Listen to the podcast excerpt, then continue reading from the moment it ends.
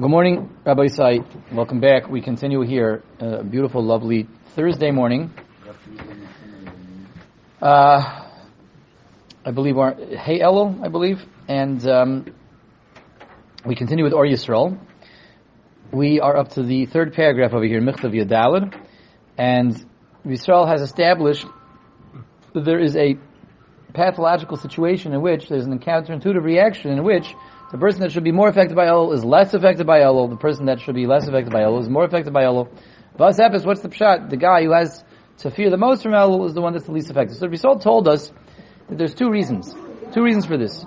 A reason that that's uh, within the realm of nature and above the realm of nature. Within the realm of nature means something that you know is linked to events that we um, observe and and uh, and and identify. We can see that you know, we see that in the laboratory. We see that right here. And uh, would you mind let me close those two things? Just make a corner over there with these two partitions. Yeah, that'll help a little bit. Um, thank you. And um, yeah, perfect, perfect. And the supernatural cause is again one that we just have to believe that we don't, we're, we're not aware of. I mean, what we're aware of, but we have to believe it. We don't see it. But that's that's the the, the supernatural spiritual one, and that is the Timtum Halev. He didn't use that term yet, but he will soon. The effect the Avera has on the person. Now, Avera we saw is not just the Torah saying, don't be about Taiva. We saw that yesterday, very powerful idea. Torah is not just telling us, don't be a, a, about Taiva. The Torah is telling us, don't, don't do an Avera, oh, don't do an Avera um, and give in to the pull of the Aver. That's what the Torah is saying. Being about Taiva is within the realm of Seichel, that we understand Taivas. Taivas, we understand that Taivas have, have a lure over us, have a sway over us, that we understand. Um, but the Avera is don't be a Baal Avera. Very deep idea. Just to, to, you know, to take that step further than what we saw yesterday. Don't be a Baal Avera. Baal Avera is someone that gives in to the pull of the agents and the agencies and the forces behind the Avera, which is a certain Kaichatoma. A Kaichatoma, which is a whole system that's there to counteract, to oppose the system of Kedusha of the Rebbeinu Shalom.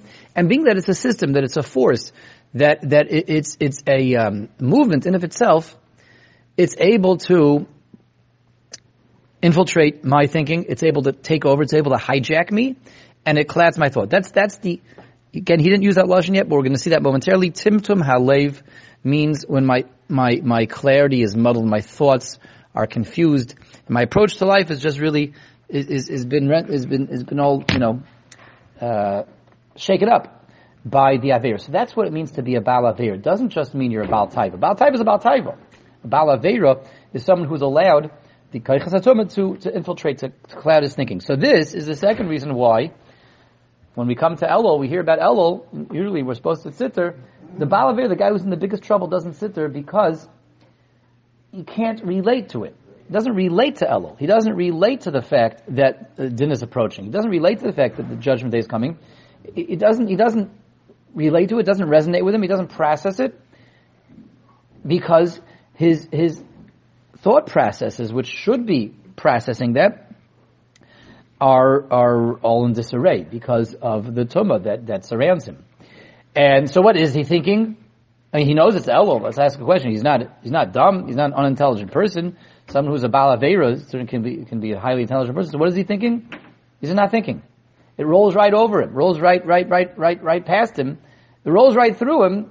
And if you would ask him, no, it's going to be Rosh Hashanah. Yeah, you know, Rosh Hashanah, I'll be okay, you know. I'll worry about it when it comes. He'll give you one of three dozen deflective answers, which are just that, deflective answers, because it's not penetrating. And it's the Aver that doesn't let it penetrate. Again, that's supernatural, because that's not something that we would observe or understand on our own. That is the effect of the Avera that just doesn't allow him to embrace, process, relate to, or resonate with any of this information. And again, when we would pin him down, no, Rabbi it's hey Elul. You know, we're almost a quarter of the way into Elul. What are you going to do about, what are you doing about your soul? What are you doing about Rosh Hashanah? He'll either tell us, well, I got plenty of time. He'll, he'll tell us, yeah, I have a mahalach. I have a mahalach worked out. He'll tell us, don't worry, everything's fine. He'll tell us, he'll tell us, none of your business. And all these answers are merely a way of him escaping answering the question because the question doesn't penetrate The Question doesn't penetrate. So he has to give some kind of automatically generated response to evade the question. Okay. So how do we, how, how do we deal with this? That's the big question. Now, we're all this person. Each and every one of us, Rabbi said. Unfortunately, we're the people who don't get affected by Elul. We, we, we don't get affected by Elul. It's not affecting us. We're all the latter. We're not the former. We're not the people that are tzaddikim all year round. Well, I, I, I should, it's not nice for me to include everyone in this, right? So none of you are those people that get affected by Elul, okay? To, to avoid generalizing over here. No, but in general, okay, listen. We, we know ourselves and we know that, you know, Rabbi Sol talked about the tzaddikim of old, that when they would hear Elul, Reish Chodesh Elul, Yeh B'Yom Shabbos, Machzor B'Yom Rishon, they would hear that they would sit there. People would faint when they would hear Elul. They would faint. In the Ezras Nashim, there wasn't a, a, dry hanky in sight.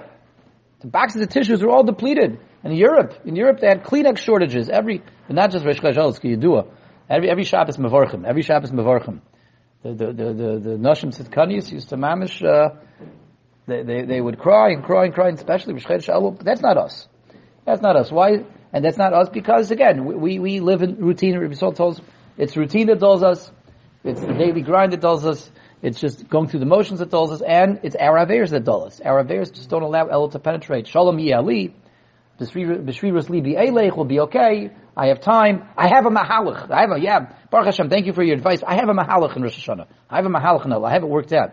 That's us. So what's the Eitzah? What's the Eitzah? We're up against the wall.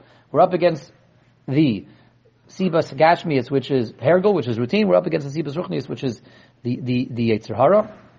I'm sorry, the, the Timtum Alev, the Keichas Atoma, that just totally numb us and desensitize us to reality. What hope is there, if any, for us? So the answer is learning Musar. Let's see right now. Yisrael tells us that the solution, the only solution, the only aids over here is for us to learn Musar. So says Rabbi Yisrael, Misha Asak Ma'at, Ma'at HaMusari. Someone that gets involved even just a little bit in, in a Musar Limud, in learning Musar. Ra B'chush Kisibas HaRuchni Oimedes Lefanav L'Satain L'Satan Latamtem liboy. Someone that just dabbles even a little bit. I'm sorry, dabbles is the wrong word. Someone that gets involved even a little bit in Musar will see b'chush. He'll sensate it. He'll see it as as as a clear and distinct reality. Kisibas haruchni oimedes lefanov. That he has this supernatural, spiritual, so to speak, but again, a foul spiritual force against him that is opposing him, that is trying to bring him down, that is indeed muddling his thought process, that's not getting him to think clearly, not allowing him to really analyze the situation at hand. Against logical, clear thought processes. As we said, emunasoi kanal. Against what Seichel HaYasher, which sound and clear direct logic should have dictated, self-preservation, survival instincts, he sees, he will see clearly that his thoughts have been confused and his, his take on life has been clouded and, and, and, and muddled. Now, let's just stop for a moment. So Rabbi Yisrael really is telling us that the eights of the solution is Musar. Learn in Musar.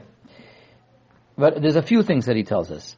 He tells us with learning Musar, you'll have this breakthrough you will clearly see that you know, you, you, you, you, you've been um, hijacked, your brain, your mind has been hijacked by You'll see that clearly. Um, and then he tells us, though, he does slip in when that works, under what circumstances that's going to work, if we look clearly, and that also has to be something that we um, extract from here before we go on. So those two points. He tells us it works, and, he, and then he, he, laces in here, slips in here how it has to work. How, why does it work? Why does it work? So what Musar does, really, is Musar is a study of oneself. It's a study of oneself in a very practical way. And if it's not A, a study of oneself, and B, in a practical manner, that's not really. Rabbi Yisrael is Musar. Now, you know, every yeshiva, they have the, the, the, the shelf with the Musar farm, right? And Bushi will tell us that's what? That's always the dustiest shelf in the beis medrash, right? That's the dustiest shelf. the one with the Musar farm. What's the what's the shelf that's the least dusty? The Bechber, right? Chaim, Shas, yeah. Um, the dusty shelf is the one with the Musar farm. Now, there's a lot of Sfarim on that Musar shelf. What, what, in the yeshivas, the Musar shelf in the yeshivas. Not every sefer that we put on the Musar shelf, Rabbi Yisrael would actually call a Musar sefer. Interesting. Okay? We're not, not gonna, you know, it's not to us, not for us to uh, decide what goes in that category, what doesn't go in that category, what would make it, what wouldn't make it, but it definitely can be said that uh,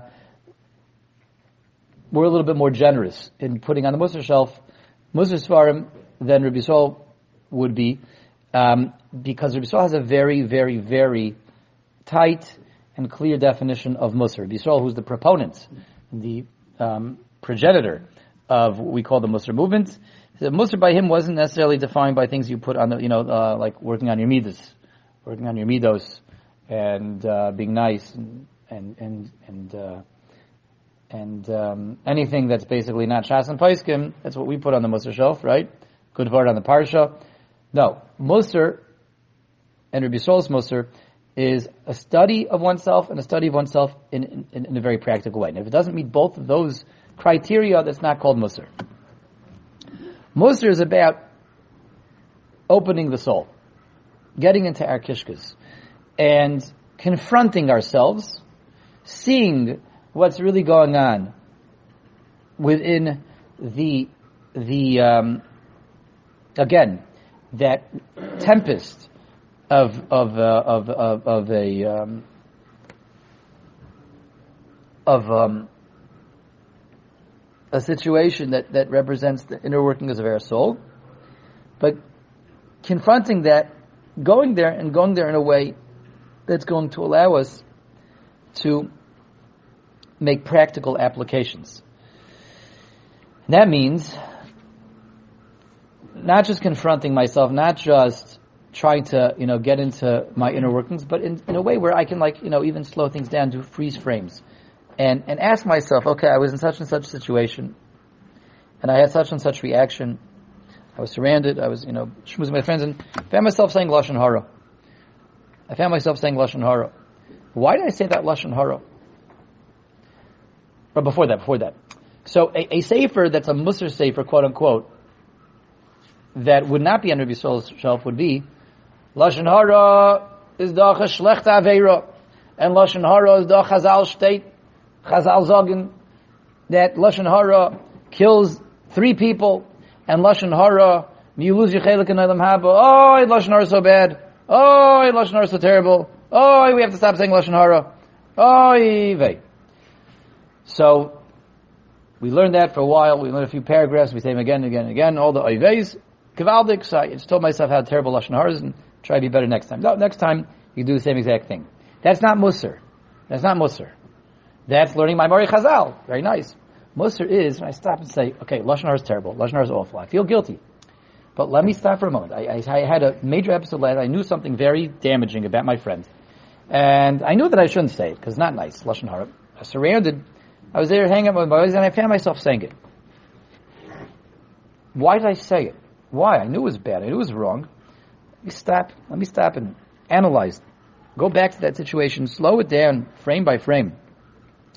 Did I say it because I need their approval? Did I say it because I just got caught up in the moment and there was there was a certain kalas rosh that was going on. Everyone was getting silly and joking around, and and and and um, I felt myself also getting silly and joking around with them. Did I say the lashon hara because maybe maybe I had after that guy. Maybe I needed to get him back for something.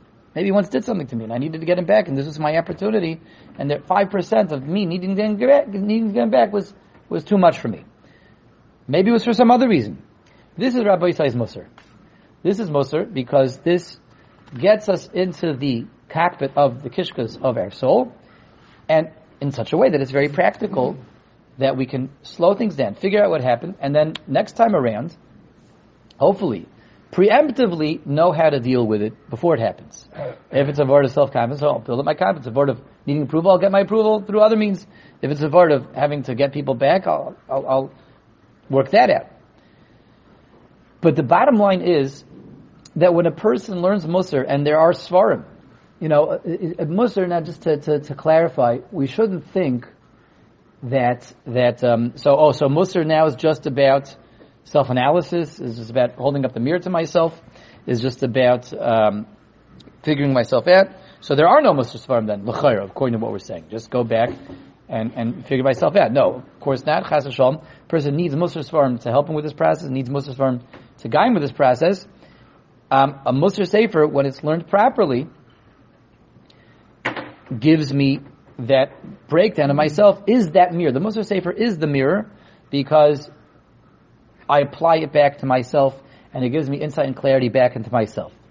It essentially opens up the seichel that has been polluted by the avir, by the timtum alev, by the by the yetzer hara, by the satan. It opens my seichel back up again. It lets me get back into all the, the kinks that have been kinked up in the system and all the wires that have been crossed and, and misplaced and, and, and, and mis, you know, soldered and wired through the Yetzer Hara allows me to get into that through the, the Muslim. Every, every foundational Musar Sefer that Rabbi Sol would consider a Musar Sefer. We, you know, we spent a while in Mesilas Yesharim, Even Shleim, but these are classic Musar Svarim that would be there on Rabbi Sol's shelf. We remember that Mesilas Yesharim, Mesilas Yesharim gives in a very exacting manner a system to allow ourselves to understand ourselves bit by bit, step by step. Zahirus and Zrizus and Nikias, and he goes on from there. Um, it's all about us getting a good grip on ourselves. Every classic Musar Sefer is doing that. Um, and it gives me those tools, and it gives me the ability to hold the mirrors, and then without realizing it, when I make that, um, you know, when I run that analysis, uh, we, like the example we just gave, the Lashon example, I'm really using tools that I got from Musar Svarim. I'm using tools I got from the Zizharm, from Even Shleimo, and, and the like. But, now here's the second part, this is the B that we said before. That only works when the Musar is learned properly. If Musar is approached like just a, a nice read, a good read, inspirational, exciting, deep, deep stuff, it's still not going to affect us. If it's just, you know, a nice read, it has to be an involvement. It has to be personalized. When I learn a Musar work, I have to be personalizing it and really digesting the ideas, really breaking down the ideas. Anytime you digest and break down ideas, you are personalizing it. And that's what we said. Remember when we began Or Yisrael last week, so Rabbi Yisrael writes all of his michtavim not in, in, a non-verbose way, in a poetic way, in a very terse way, because he wants us to learn it up. He wants us to be a Musar Sefer as well. a Musar Sefer is only a Musar Sefer if it has to be broken down, processed, cogitated, and and and um, related to. I have to delve into it. It's a limud. That's when it becomes personalized. Something that's not a limud. Again, we're learning it bekiyas. Most of the that you learn bekiyas, you're not going to get anything out of. You're not breaking it down. You're not personalizing it. You're, you're, you're, you're not getting into it, and it's not going to be that mirror that you're holding up to your own seichel. This is going to be a nice lima that you're kind of breezing your way through. When we get into it, when we roll up our sleeves and jump in, we break the ideas out and crunch them and process them. We see, in fact, how it's all relevant to our own seichel. It, it lets us unwind our own minds and thinking processes that have been so kinked up and, and twisted by the Yetzer Hara, and then it becomes a personalized and b practical. That's why Yisrael says, this lesson that we just saw, Umisha Asak. Ma'at, Belimud Musari. Two ideas back to back that are almost contradictory, but we see that they're not contradictory. On the one he says Ma'at. Just a little bit of Musar goes a long way. That's what Rabbi Sol just said.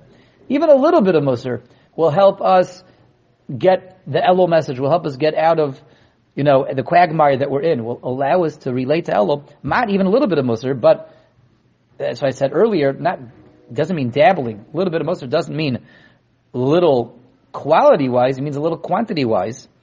But quality wise, that's the first word. Osak. Misha osak ma'at. Everybody understand? Two ideas in one package over here, Bechoda machta, which are certainly not contradictory. Even a little bit of Musar goes a long way, as long as it's an asik, osak ma'at. An asik, an involvement, a, a, a, a development, analysis, learning Mesilas Yesharim in a methodical way, learning Mesilas Yesharim, learning Even Shleimo, learning Shaarei Teshuva in a way that that um, the ideas are being broken down. When they break down, they're being processed by Mesechel, they're being absorbed by my seichel, and my seichel says, "Hey, wow, I, I, I'm very off over here, and I'm very off over there, and look how my thought process has been so twisted over here." That's what the Asik and Musar does for us, even if it's just mat. Rab Bechush, Rabbi Yisrael said, you see that with your senses, you sensate it.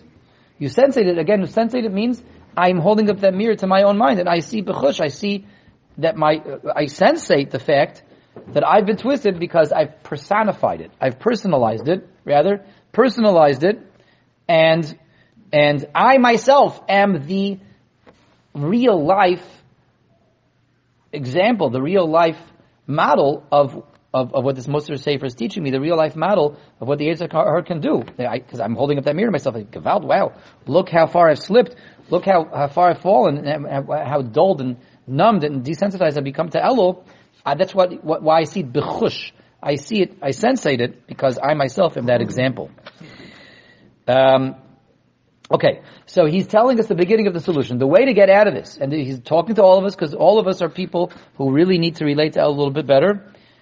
The only way out is Musar, because we have to start if our, our mind themselves, our ability to reason and understand and analyze have been polluted, we have to unpollute our minds. We have to detoxify our minds. The only thing that will do that is Musar. Musar is what begins to unwind, unkink, and straighten out our minds again. And Okay, we have here, the paragraph continues with the word ubavadai. I was makabel from Rabbi Seinu that this is really, this is supposed to be a new paragraph. All the editions of Israel, the new one and the, the new ones follow the old ones. This is uh, part of the same paragraph, but we will stop over here, and tomorrow we will continue with that word ubavadai. Um, and uh, thank you all for joining. Everyone should have a wonderful today. A lot of simcha and happiness and celebration all, all of our lives.